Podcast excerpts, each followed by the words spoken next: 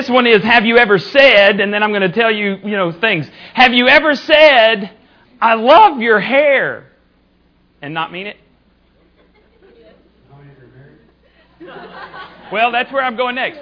Guys or gals, have you ever said to your significant other, You look great in that outfit? And were you lying? Y'all aren't. Yeah. Y'all said yes on the first one because you know now they may be near you, so you're not going to admit that. So here's what we're going to do. We're, going to play this little game. Have you ever said? And I'm going to I'm going to give you some phrases, and I want to know. Just just you just have to do a little nod. You don't even have to let your neighbor know you're nodding. But have you ever said these words and not meant them? First one. Have you ever said, "I understand," and you have no clue what the other person's talking about? The men are not sure whether they should acknowledge that they've said that or not. Because, I mean, all of us have said that, right? Come on! I understand, especially when you're talking male and female relationships. If you say you understand the opposite sex 100% of the time, you are lying and you need to confess your sins right now before God and everybody. Um, okay, here's the next one. I believe you. you ever said that to your kids? Actually, I don't say that one enough, do I? I'm like, you are lying to me. I do not believe you. Prove it, you know. Okay, here's the next one. I love you. Go back. Janie and I have had this conversation, and she said to me one time, she asked me, Have, have you ever told somebody you loved them and you didn't? And I'm like, Yeah. And she goes, Why? And I said, Because it's what she wanted to hear. I was I was I was a hard-hearted jerk. Okay, I admit that. But have y'all ever done that? Yeah, because it's awkward. If you want, if you're lonely and you want the relationship to continue, because you know there's not any better prospects around at the moment. I mean, come on. I'm, I'm not saying that happens now. I've been married for 16 years. Janie asked me the other day how many more years we have on our contract. It's 50, so 34 more years. And I told her, I've begun listing my, my negotiation points for the next 50 years. Um, I can't tell you, though. So, anyway, next one. I can't tell you what those are. I love you. All right, what's next? Have you ever said that and not really meant it? I hate you. Yeah, when, when you're in the heat of battle and somebody has hurt you deeply or made you mad or whatever, you've said, I hate you, right? And, and not meant it. Sometimes you meant it. But, but most of the time we say that, we don't mean it. Next one. Have you ever said, I forgive you to somebody, not really meant it? Still holding a grudge. Now, where we're going today is we're continuing our series in heart. And we, we talked about last week that the Iron Heart Award was probably presented to the thief on the cross that was next to Jesus that was hurling insults at him. And even right before death, you know, one, one thief becomes tenderhearted and says, Jesus, remember me. The other one just keeps on hurling insults, is what the Bible says. And the, the tenderhearted thief says the other one, You are moments away from death and inches away from the Savior, and you still have a hard heart. When we say words we don't really mean, that's an indication that our hearts are hard. And what we need is to have a heart transplant. And so this week and next week, we're going to continue talking about how you get a heart transplant. So I just want you to, to close your eyes for just a minute. We're going to pray and then we'll continue singing. And, and here's what, what I would like for you to pray God, my heart is sometimes hard. Maybe for you, you admit that your heart is always hard.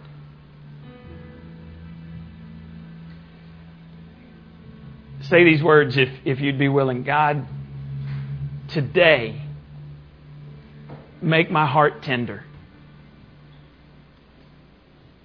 Open my eyes, my spiritual eyes, so I can see you. Open my spiritual ears so that I can hear you. And change my heart, God. Lord, I don't know who prayed that. I don't know who said those words and didn't mean them, but you do. And it's my prayer, God, that, that each of us leaves this place changed because you've done a little bit of heart surgery on us. We pray this in Jesus' name. Amen.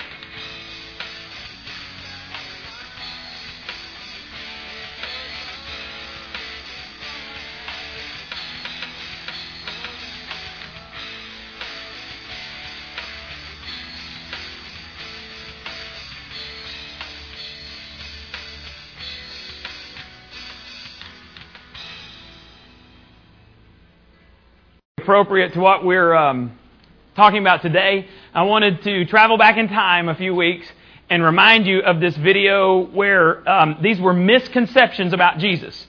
In this particular video, a lot of people think that all Jesus wants to know or all he cares about is your sins. So uh, watch this video and then we'll uh, head on into the sermon.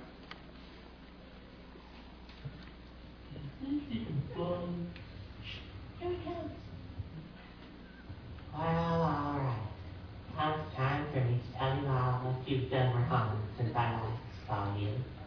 And don't try and hide because I'm Jesus. I will find you. Thank you, Peter.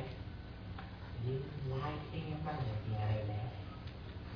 Andrew, you said a naughty word when you hit your finger with a hammer. James, you laughed at him when he hit his finger. Billy Macaron, John, you too much wine the other night. Not way too much, just to make angry. We fell asleep in church, didn't we? Yes, we did. And Thomas, you were slow dancing a little too close with that girlfriend of yours. and you finally forgot your name, so you're off the hook. Philip, I saw you smoking a cigarette behind that big rock the other day. Thaddeus, I hate to say I saw you stick up your middle finger, so we cut you off and you were the camera. WWJD bracelet. Jacob, I don't mind you saying my name, but you don't have to your toe. Frank, you know what you did. I just can't repeat it because I'm Jesus. All you sinners, come with me.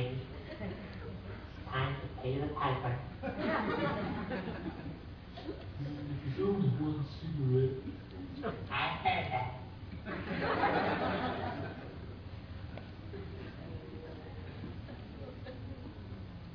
Look all these sinners. All right, listen up. Listen to me. I'm Jesus. Listen to what I have to say. I have done many wonderful things. I have healed many people of diseases. I have many miracles so that I can tell you this. You're all evil. There is no hope. Thank you. All right. Now, I don't think any of us would dispute the fact that we are all evil, right? Let's just get that out in the open. We all are evil. We all do things, say things that we don't mean, and uh, that's really an indication of our hearts. Now, um, with that thought in mind, I want to ask you a couple more questions, and um, this is real important to where we're headed today. So, uh, question number one. What if a person asks Jesus to be the forgiver of their sins and the leader of their lives, but nothing changes? Will he still go to heaven? Don't answer that out loud. Don't answer that out loud. Just let that, let that roll through your mind. Or here's another way to ask it. Is it possible for a person to become a member of God's family and not be totally different, totally changed? Don't answer that. Let's, let's go to the Bible and let's see what the Bible has to say. 2 Corinthians 5.17 says, What this means is that those who become Christians become new persons. Read that part that's underlined with me. They are not the same anymore. For the old life is gone, a new life has begun. This is where we get the, the name of our church. New life. That's what we represent, is the fact that a person does not have to continue being what they were. They can become a new person. So according to this verse, it says that the old life is gone, the new life has come. Now, there, there's going to be wars within you. The Bible tells us that, that you're going to struggle with the old nature and the new nature because you don't get, um, you don't get free from this body and the, and the desires that we have. The desires themselves are good, but we can choose whether to use those desires for good or for bad. But the Bible says that a new life happens in a person who becomes a member of God's family. And so if a new life does not happen, if there is not any change, the answer to those first two questions, I believe, is does that person go to heaven? I believe the answer is no. And I'm going to show you why. Now, um, here's, here's the deal. The way heaven is described in the Bible is it is a perfect place. And only perfect people get there. Only people with perfect hearts get to go to heaven. And so if we're all evil, if we all have imperfect, evil hearts, how many of us get to go to heaven? Zero. Again, this is what the Bible says. But Christ did for us what we could not do so that we could have a heart transplant. And so that when we stand before God, it's not my evil heart that I present to Him as the basis for my getting into heaven.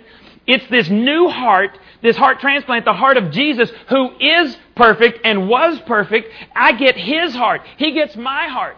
And then I stand before God and God looks at my heart and He says, that's the heart of Jesus. Come on in. But if I don't accept that heart, if I've not had a heart transplant, then the Bible is clear over and over that the destination of that person is hell. Because we get into heaven on the basis of our heart. If I do not have a new heart, I do not get into heaven. The old heart is not good enough to get us there. And see, every person who is born is a creation of God. But not every person who is born and is breathing is a child of God because becoming a child of God is a choice that each of us must make. And the reality is, most people in this life do not make that choice. Why? That's what we're going to look at today. If you have your Bibles, look at uh, Luke chapter 8, verses 4 through 15. Drew informed me that it takes nine slides to get this on, on the screen for you because it's a long passage, but we've got to go through all of this. And um, so if you have your Bibles, follow along. You may want to mark some things in there. Um, if not, just follow along on the screen. Here it is. One day, Jesus told this story to a large crowd that had gathered from many towns to hear him. A farmer went out to plant some seed. As he scattered it across his field, some seed fell on a footpath where it was stepped on, and the birds came and ate it. Other seed fell on shallow soil with underlying rock. This seed began to grow, but it soon withered and died for lack of moisture. Other seed fell among the thorns that shot up and choked out the tender blades. Still other seed fell on fertile soil. This seed grew and produced a crop 100 times as much as had been planted. When he had said this, he called out, Anyone who is willing to hear should listen and understand. If you've ever read this in a different translation, he who has ears to hear, let him hear. Jesus said this all the time. He's always talking about hearing. Because you know, if you're a parent, you know how it's, or, a, or you're married, you know how sometimes you're focusing on something and you know there's voices in the room and yet you don't actually hear what they said? Huh? If yesterday Rachel is telling me this story and I'm watching TV, I have no clue what the girl said. And I had to put, you know, luckily we have pause now because what's on television is so important that I can't miss it, that I pause it. And I turned and I said, Would you say that again, baby? Because I have no clue what you just said. Jesus says, Yo, pay attention. You got ears? Use them. Don't just hear the words, listen to the meaning. Here's, here it is. He replied, um, His disciples asked him what the story meant. He replied, You have been permitted to understand the secrets of the kingdom of God, but I'm using these stories to conceal everything about it from outsiders so that the scriptures might be fulfilled. They see what I do, but they don't really see. They hear what I say, but they don't understand. This is the meaning of the story. The seed is God's message. Remember that. That's a big deal. The seed is God's message. The seed that fell on the hard path represents those who hear the message, but then the devil comes and steals it away and prevents them from believing and being saved. The rocky soil represents those who hear the message with joy, but like young plants in such soil, their roots don't go down very deep. They believe for a while, but they wilt when the hot winds of testing blow. The thorny ground represents those who hear and accept the message, but all too quickly the message is crowded out by the cares and riches and pleasures of this life. So they never grow into maturity. But the good soil represents honest, good hearted people. There it is, good hearted. I would say new hearted is, is uh, an accurate translation as well. Good hearted people who hear God's message, cling to it, and steadily produce a huge harvest. Now, Jesus not only shared this parable, this story, but he also gave us the explanation to help us understand that there are several different responses to God's message. This Bible contains God's message. We call the first four books of the New Testament, Matthew, Mark, Luke, and John, we call them the gospel. That means good news. The good news of this book can be received in several different ways, and Jesus gives us the explanation of what those, those ways were. Now, in order for us to fully understand this, got to understand what it was like to plant back then. All right, so in, in, in the Middle East, a farmer would plow, break up the ground, and then he would toss seeds out on the ground.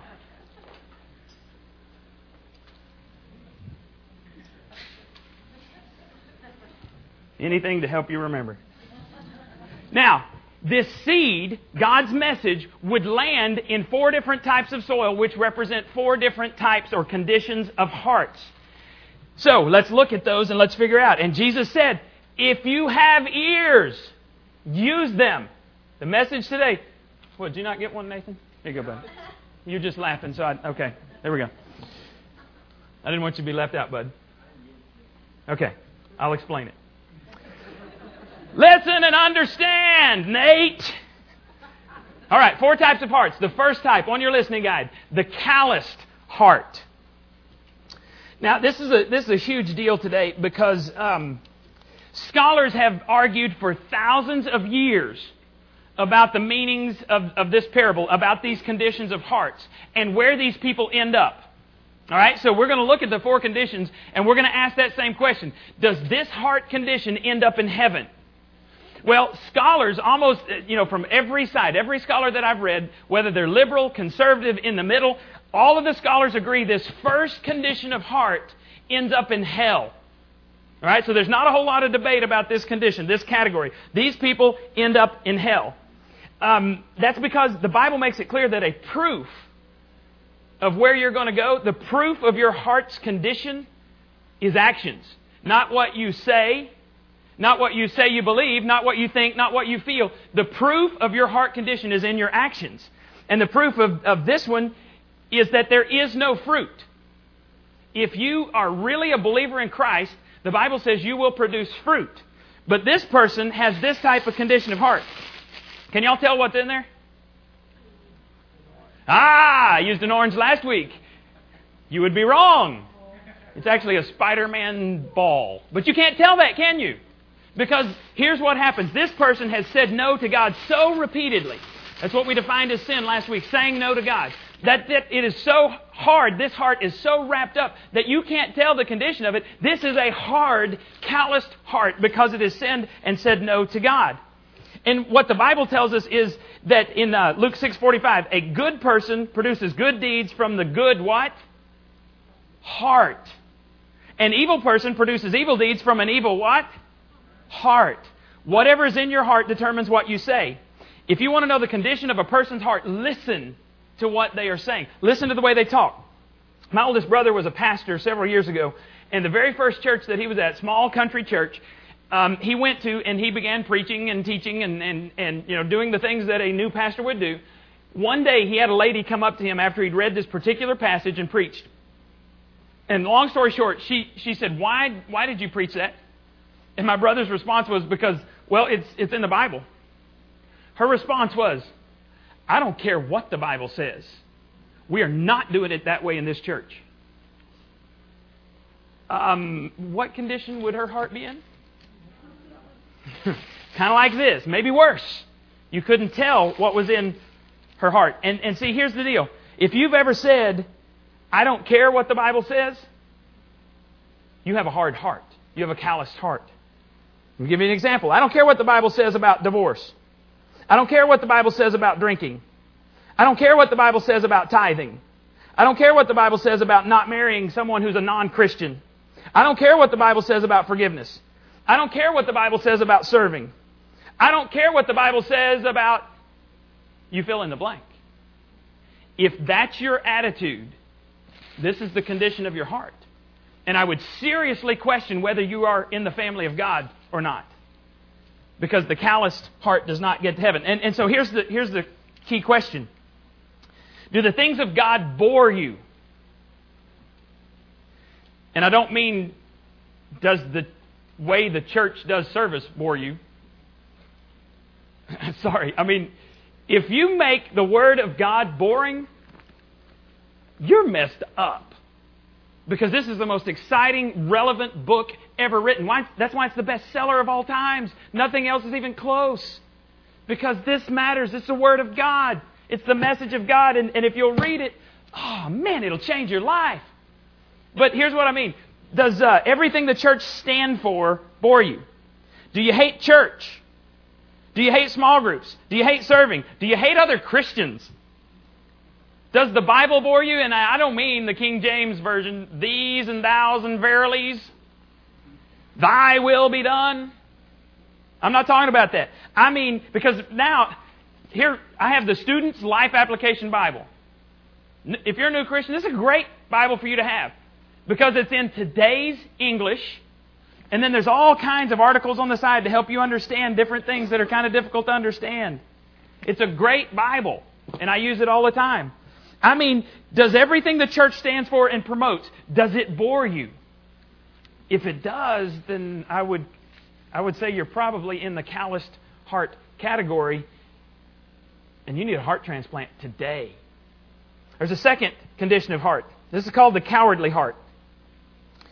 This represents the uh, emotional hearer quickly hears and responds to the message and then just uh, lets it go. Now, um, is it possible for one of these little seeds I chunked out, is it possible for them to grow in shallow soil? Sure. But what kind of root system would it have? Shallow. Very shallow. You're all, y'all are good. So um, when the sun comes up on something that has shallow roots, and we get into the dog days of summer, what is going to happen to that plant? It's going to die because there is no deep root. Um, every year, I don't know why I read it all the time because I, I don't generally do it because I'm too cheap to water my grass. But every year they say that, that less frequent deep waterings of your grass will help you make it through the summer. If you do frequent shallow waterings, what you're doing is you're promoting the uh, roots to stay about inch deep. But if you'll do less frequent waterings, the roots will go down deep. You'll train the roots to go deeper to get water. So then when the dog days of summer come, what happens? It lasts. I just get tired of mowing it and paying water, so I just don't. Mine dies. But if I were a good steward of my grass, I would do deep waterings that would have a deep root system. Well, the sun represents the testing that's going to come to every person who claims to be a follower of God. And we'll find out real quickly how deep your roots are. Because when testing comes, the cowardly heart runs. we were watching America's Funniest Home Videos, and there were two little little kids, probably four years old, and you know they've been taking karate, and they're at a karate tournament. And so they come out, you know, they're real cute, walking out, they're real cute, and they have to bow to the referee, and they have to bow to each other. And then he says, fight. Well, these two kids come out, they bow, they bow, and as soon as he says fight, this kid comes running forward, the other kid turns and hightails it out of there. And they're like, whoa, whoa, whoa, stop. And they bring him back in three times. I mean, I'm sure he did it the whole time. And every time he would turn and run. Because he may have been trained to fight and he may have been dressed to fight, but he wasn't fighting. Well, if we're going to take this spiritually, what is the condition of your heart when you're around non Christians? Okay, let's just take off a few layers so you can actually see kind of my Spider Man ball inside here. This represents your heart. If on Sundays you're way up here spiritually near God, but on Mondays you're down here. And then on Sundays you're up here and down here and up here and down here. You're not consistent. You have a cowardly heart. And there's nothing fun about the message that I have to share with you today. And, and if you don't say ouch, then maybe I haven't done my job very well. The goal is consistency, not up one day, down the next, up one day, down the next.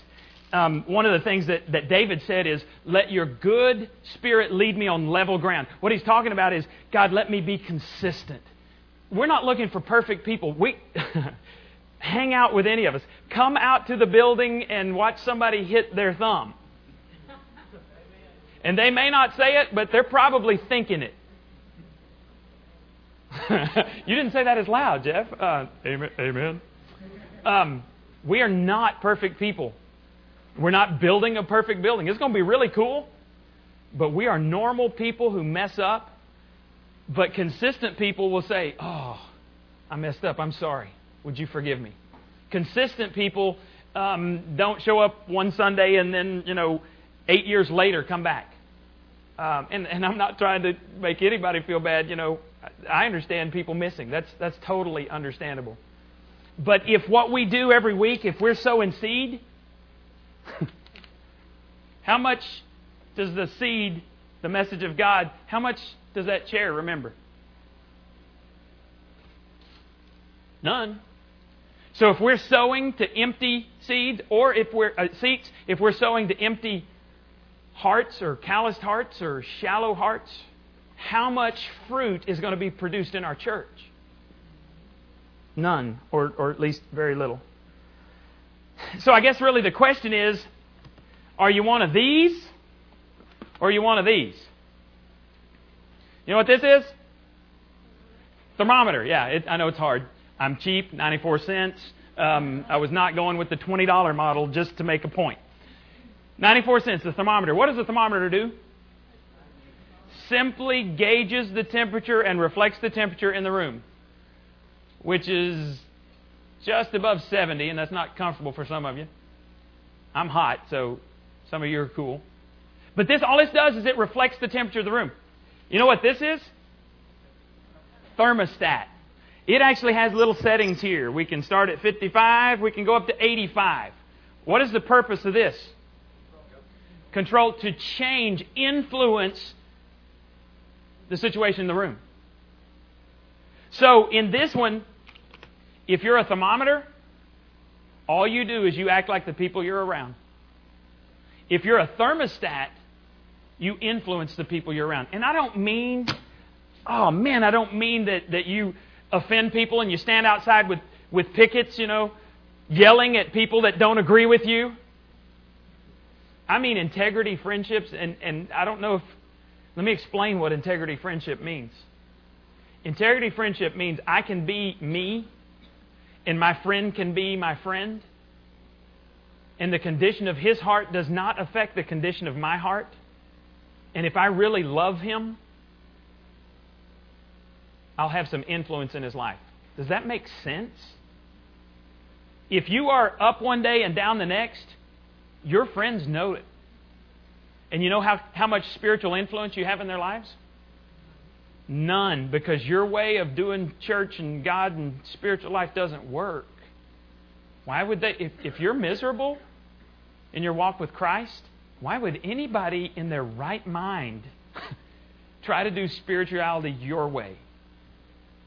People are looking for something that works. And when we do things God's way, it works. So the key question there is are you consistent?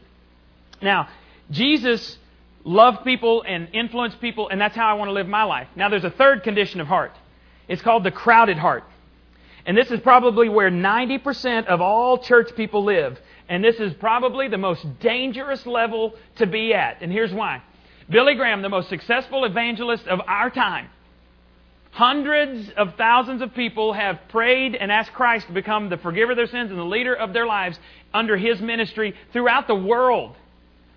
He said one time, three out of four church attending people are bound for hell. If you were to ask church people, they would probably identify themselves in this category. But if Billy Graham's right, if he has any spiritual insight, Three out of four people who say, Yes, I'm a regular church attender, are going to hell because they've not had a heart transplant. They maybe said the words. I was a youth minister for 19 years, and I, I got tired of people coming, coming to me after 20 years of what they thought was being a Christian and saying, Man, I have no clue. I walked down the aisle because I was scared. I walked down the aisle because my friend did. I walked down the aisle because my mama wanted me to. And I said some words, I don't even remember what I said. And if, if the whole deal for a heart transplant is you have to mean what you say and you just. Re- we used to pray the Lord's Prayer before every football game in junior high. Our Father who art in heaven, hallowed be thine. I didn't even know what hallowed meant. Thy kingdom come, thy will be done on earth as it is in heaven. Give us this day our daily bread. And I'm like, give me more than bread. I can't live on bread. Forgive us our trespasses as we forgive those who trespass against us. what is that? Lead us not into temptation, but deliver us from evil. For thine is the kingdom and the power and the glory forever. Amen. Yeah, let's kill them. I mean, we prayed a prayer every stinking football game. Did we know what we were praying? No, the, the coach told us we had to do it. so we prayed words that we did not mean. And if you pray words you don't do not mean, you're just repeating something. God sees the condition of your heart. You've not changed. Now, let's let's let me give you a couple of very um, well-known examples. Judas was probably in this category, in category three. Judas was chosen by Jesus Christ himself to be one of the original 12 followers. He lived with Jesus for three years, hung out with him, ate with him. Wherever Jesus spent the night, they all spent the night together, whether that was outside, in somebody's house. He was everywhere with Jesus. He was so important in the, in the disciples that Jesus gave him the job of being treasurer. If you, if, surely if somebody in church is going to heaven, it's the treasurer. Y'all don't have enough church background to understand the irony of that statement. Um, but the, surely Judas was going to heaven, but, but everything, that, we don't know. We don't know because we can't judge hearts, God can. But everything that, that we see from Scripture about his heart condition, more than likely, Judas ended up in hell. He was in category three. Someone in category three can go to hell? Let me give you another example Lot, Abraham's nephew, lived in Sodom and Gomorrah. You remember Sodom and Gomorrah? I mean, even people who've never gone to church have heard about Sodom and Gomorrah because God destroyed it with fire because they were so wicked and evil. And Lot lived there, and, and he was such a thermometer that he began to reflect his culture. Because if you read, you can go back in, in Genesis and you can read this whole passage. But what happens is some angels, two angels, disguised as human beings, come to Lot to warn him that God's going to destroy the city. And he, they come inside, and, and the, the rule of hospitality in that day was somebody comes in your house, you defend them to the death. So all the men of the city come banging on the door and they say, We want to have sexual relations with those new men who came into your house. And Lot says, No! That's a very good decision. No, you cannot have these. And actually, it's kind of comical if you think about it. These were angels. What are men going to do to them? Actually, they strike them blind later, but that's, that's another part of the story. Great story. So he says, No! But he's such a thermometer. You know what he does? You know what he offers as an alternative? I have two virgin daughters. Don't touch the men that I've never met before who are sleeping under my roof because the rule of hospitality says I have to protect them. Take my two virgin daughters and satisfy your sexual desires with them. No! Bad idea! Lot was probably in category three. And yet, it seems to indicate from Scripture that Lot went to heaven. How do you know? We don't. So this is the most dangerous place to be. And I would say that category three is probably the most miserable place to be. Because people in category three know they should be experiencing a better life than what they're experiencing. They know that they should respond to, um, to circumstances differently than they are, and they don't do it. So this is a miserable place to be. Category one, we feel certain they're going to hell. Category four, we feel certain they're going to heaven. Category two, more than likely hell. Category three, don't know. Don't know. So I, I, I don't want you to be there. So here's the, here's the question, key question. What's your heart's first love? Because it becomes a matter of priorities. Your priorities will, will tell you your heart's condition. All right, very quickly. Number four the converted heart. We are sure this person ends up in heaven.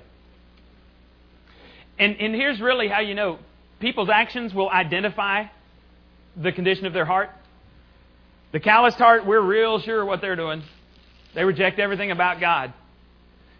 The converted heart, you come around them and you notice that they are, they're at peace in the midst of chaos. And they may not be perfect, but, but the way they react is I'm going to trust God. I see the circumstances, but my God is bigger, and I'm going to trust God. And really, the, the fruit of the Spirit love, joy, peace, patience, kindness, goodness, faithfulness, gentleness, and self control nine of them.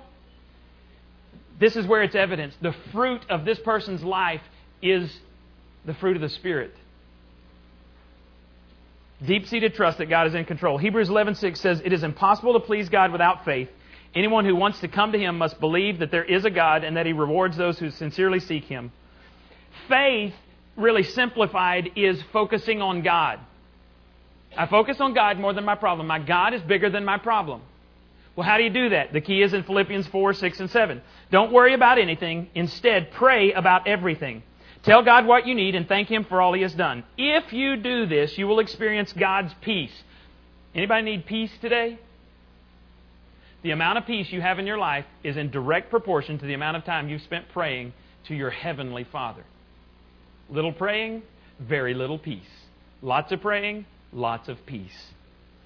Which is far more wonderful than the human mind can understand. His peace will guard your hearts and your minds as you live in Christ Jesus. Okay, how many of you know how to worry? Real quickly. How many know how to worry? Some of you don't. Okay, thank you. If you know how to worry, you know how to worship. Because what are you doing when you worry? You're rehearsing something over and over and over in your mind. You're, you're meditating on it. You're regurgitating whatever's in your mind. If you will take that focus of your problem and move it to God, and take the promises of God and meditate on those, you begin to worship. That's when God begins to produce in you peace. When I wake up in the middle of the night, and I've done it a lot lately, ever since we started working on the building, I, I wake up many nights and just go, Oh, dear God, what do I do about this? Sometimes I get up and pray. Sometimes I get up and watch the Brady Bunch like I did the other night. Three o'clock in the morning, that was about my only choice. I thought I can lay here and worry or I can get up and distract myself. Smarter thing would have been to pray. If you'll focus on God, God will give you the peace that surpasses every understanding. So if you know how to worry, you know how to worship. So here's the deal. Um, you have faith in something. The key to whether you have peace today is the object of your faith. If the object of your faith is small, your peace is small. If the object of your faith is big, your peace is big. So here's the key question How are you different than you were six months ago? Where are you, Jason? Come on, man. I want to interview, just come sit right here. All right, hold this close. Now, I, I, want to, I wanted to interview Jason to finish up our sermon today because I want you to listen to the condition of his heart and see if you can discern things. All right, um, you and I talked a little bit about this the other day. Um, when you got out of high school, you went into the military. Um, you said you had some pretty rough days in the military and, and you drank a lot. And uh, then when you and Danae first got together, you guys lived together. Right. Okay. So tell me the condition of your heart. You can see it now, but at the time you didn't know. What was the condition of your heart? Hard or tender? Very hard. Tell me why you say that. What what convinces you your heart was hard? well, because I think uh, looking back now, I think uh, my focus was entirely on myself. Um, uh, even though that uh, I had people in my life like Danae, and even part of me wanted to do good, uh, even in that relationship. I didn't want to treat her badly, or any, I didn't have any bad intentions, but everything was revolved around me, and uh, so I think it was just very calloused, uh, and and and in the way that it, that that I did things because I wasn't going to not be satisfied in anything that I did. So everything, your whole goal was for your satisfaction. Yes. What was your attitude towards God at this time? Um, I don't even know if I had one at that time. I'd given up on uh, the whole idea of God. I didn't. Um, I was of no opinion. I, I would say that you know when people would bring up God and want to talk about God, I said, well, I'm I'm not saying that there's not a God. I'm not saying that there is a God. I'm just saying I don't even care anymore. Is where I was at then. And uh, so your relationship to God was non-existent. How did you treat other people during this time, Um, including Danae? Well, if you were good to me, then I was good to you, and if you you weren't good to me, then I wasn't good to you. You know, it's, um, uh, I I didn't like I said. I, if you would ask me at the time, Jason, are you a moral person? I probably said yes. You know, I'm a good guy, um, but everything was relative to the way that uh, what you did for me, or you know, if I if I didn't if you didn't make me laugh, I didn't hang out with you. If you didn't give me something, then I didn't give you anything. You know. Um, are you the same person today that you were back then? No. What happened and when did it happen to make a change in you? Well, um, it happened probably oh, just over three years ago. Um, uh, God, I think, showed me exactly what I was. I, I, the, I clearly saw myself more. Uh, I mean, I, I more clearly saw myself than I ever had before.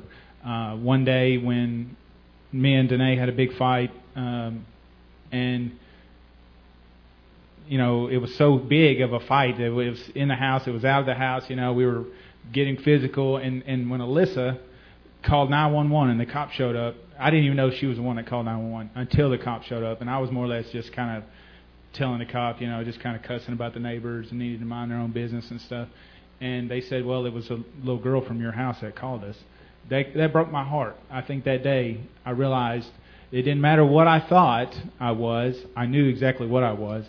And and this is important too because all I did that day was take one step to, towards God. I took one step towards God and I felt the difference. Before then, I'd never even took a step. I was always I'd always find some excuse to not do that. I'd always I thought I knew what the Bible I already knew what it said. I didn't need to read it, you know, because I'd heard so much about it and it was I wasn't interested in it. But it was then that I actually said, okay, I don't know what to do. I want to I want God to tell me what to do because I can't do it. And I remember you a couple of things. One was um, you had this desire to find out what God wanted you to do, so you began reading your Bible, you began coming to church, and through a process, I saw you change. Because one of the things you said to Danae, he said, um, I can't love you the way you want to be loved. I cannot do it. Remember saying that? Yes. And and so today, if you talk to Danae about this man, she'll say he's changed. I remember talking about um, she likes to be held. He's not a hugger. And she was telling us one day that that um, she goes, "Oh, it was so sweet last night. I snuggled up next to Jason, and he put his arms around me and was going." she said he had no clue what to do. He was petting me. but that was sweet to her because never before would he have done that because that didn't that didn't satisfy his needs. So what happened is he gave his life to God, took one step towards God. God put a new heart in him. Now, that heart, here's, here's the key. The heart became new. God took out the old and put a new heart in. It doesn't mean that all of this junk went away, but it means as Jason took a step towards God, God began to remove layers of junk. The heart was new. The life still had a bunch of junk, right? So he's taken several steps. And you see before you today not a perfect man, but a changed man. Because God did heart transplant, removed the heart of stone, gave him a heart of flesh, gave him the ability to love his wife, gave him the ability to be humble. Because you would have said, you know, four years ago, when he first came to our church, he was actually tricked into coming to our church. they thought they were going water skiing, right? Yeah.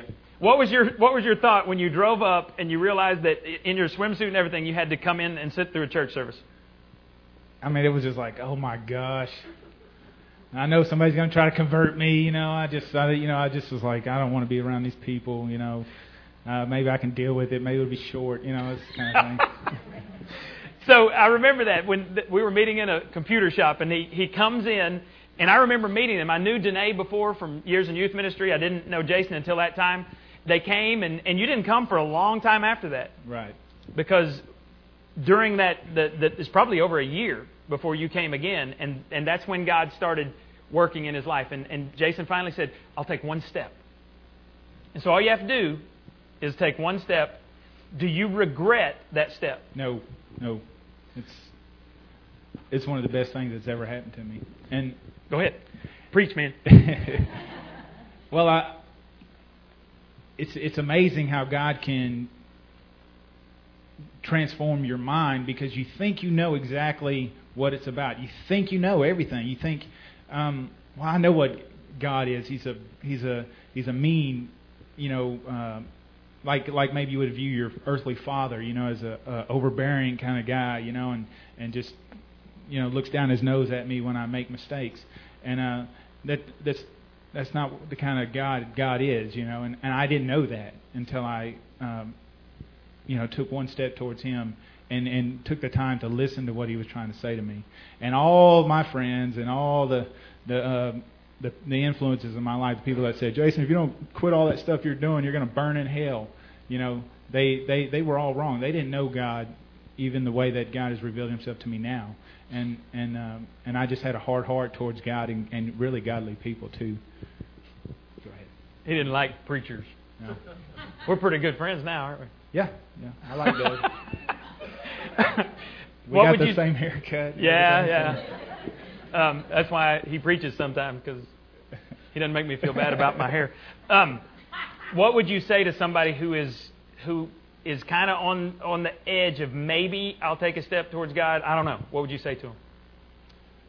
I would just say, why not? You know, because you know, you know what you're doing is not helping. You know that uh, you're not getting answers from being inconsistent, as Doug says. If you if uh, it's it's like celebrate recovery defined insanity, and I'd never really understood what insanity was.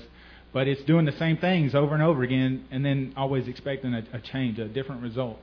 And if you're not getting the result that you're looking for, then you know that what you're doing has to change. And I would just say, why not? Why not try it? I just I would challenge you to do it. I would dare you to do it, and just take one step because that's all it took for me. All right. Thank you, man. Y'all give him a hand.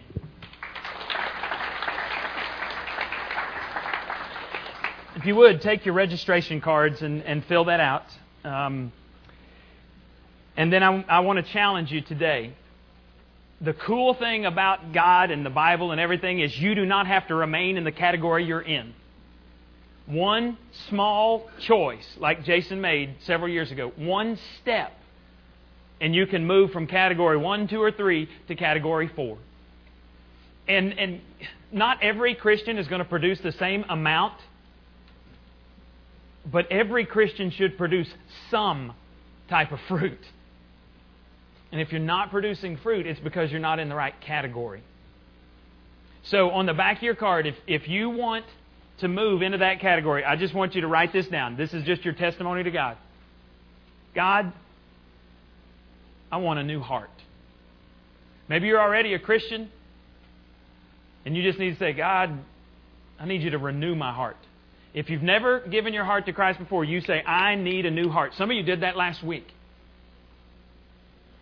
Just write that on the back of your card. If you got any prayer concerns, share that as well. And I would, I would, encourage you to be here next week as we finish up this series. Um, in February, we're going to go into a new series on, on uh, simplifying your life. And uh, if you feel your life is out of control, then you need to be here. When you have a hard heart, when you show evidence of a hard heart, is when you have no margin. You got no margin financially? You're stressed. You got no margin relationally? You're stressed. Physically, you're stressed. And, and we're going to show you in February how to get some margin in different areas of your life. Let's pray together. Father, thank you for today.